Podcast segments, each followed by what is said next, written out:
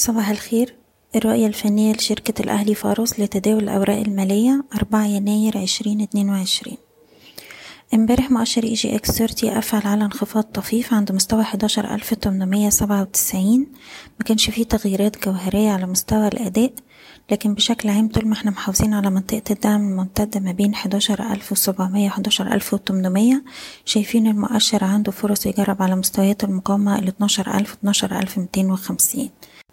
من الناحية التانية مؤشر EGX 70 امبارح كان متفوق في الأداء قدر يكسر ويأكد اختراق مستوى المقاومة ألفين ومتين وبالتالي شايفين إنه عنده فرصة على الأجل القصير. يشوف مزيد من الارتفاعات وده هينعكس طبعا بالشكل الإيجابي على الأسهم الصغيرة والمتوسطة.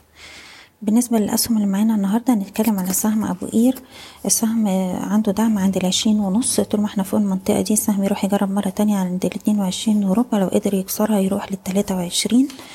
بالنسبة لسهم أوراسكوم المالية القابضة نقدر نشتري حوالين مستوى الاتنين وعشرين قرش والسهم عنده target عند الخمسة وعشرين قرش ونحط ال stop بتاعنا تحت الواحد وعشرين وسبعة. سهم أموك السهم عنده trigger مهم عند التلاتة جنيه وتمانين قرش اختراق المستوى ده بأحجام تداول عالية إشارة شراء هيبقى عندنا target عند الأربعة جنيه وخمس قروش والناس اللي معاها السهم بتحتفظ طول ما إحنا فوق التلاتة جنيه وستين قرش. راية لمراكز الاتصالات RACC السهم نحتفظ فوق الاتنين جنيه وتسعين قرش وطول ما إحنا محافظين عليه السهم يروح للتلاتة تلاتين تلاتة جنيه وأربعين قرش. المنتجات السياحية بنحتفظ بالسهم فوق الجنيه سبعة وأربعين ونص والسهم شايفين يروح لل target بتاعه الجنيه خمسة وستين ثم الجنيه سبعين. أخيرا سهم القاهرة للدواجن هو في منطقة تجميع ما بين الاتنين تمانين اتنين تسعين نقدر نشتري في المستويات دي وعندنا تارجت عند التلاتة خمسة ثم التلاتة خمستاشر. بشكركم بتمنى لكم التوفيق.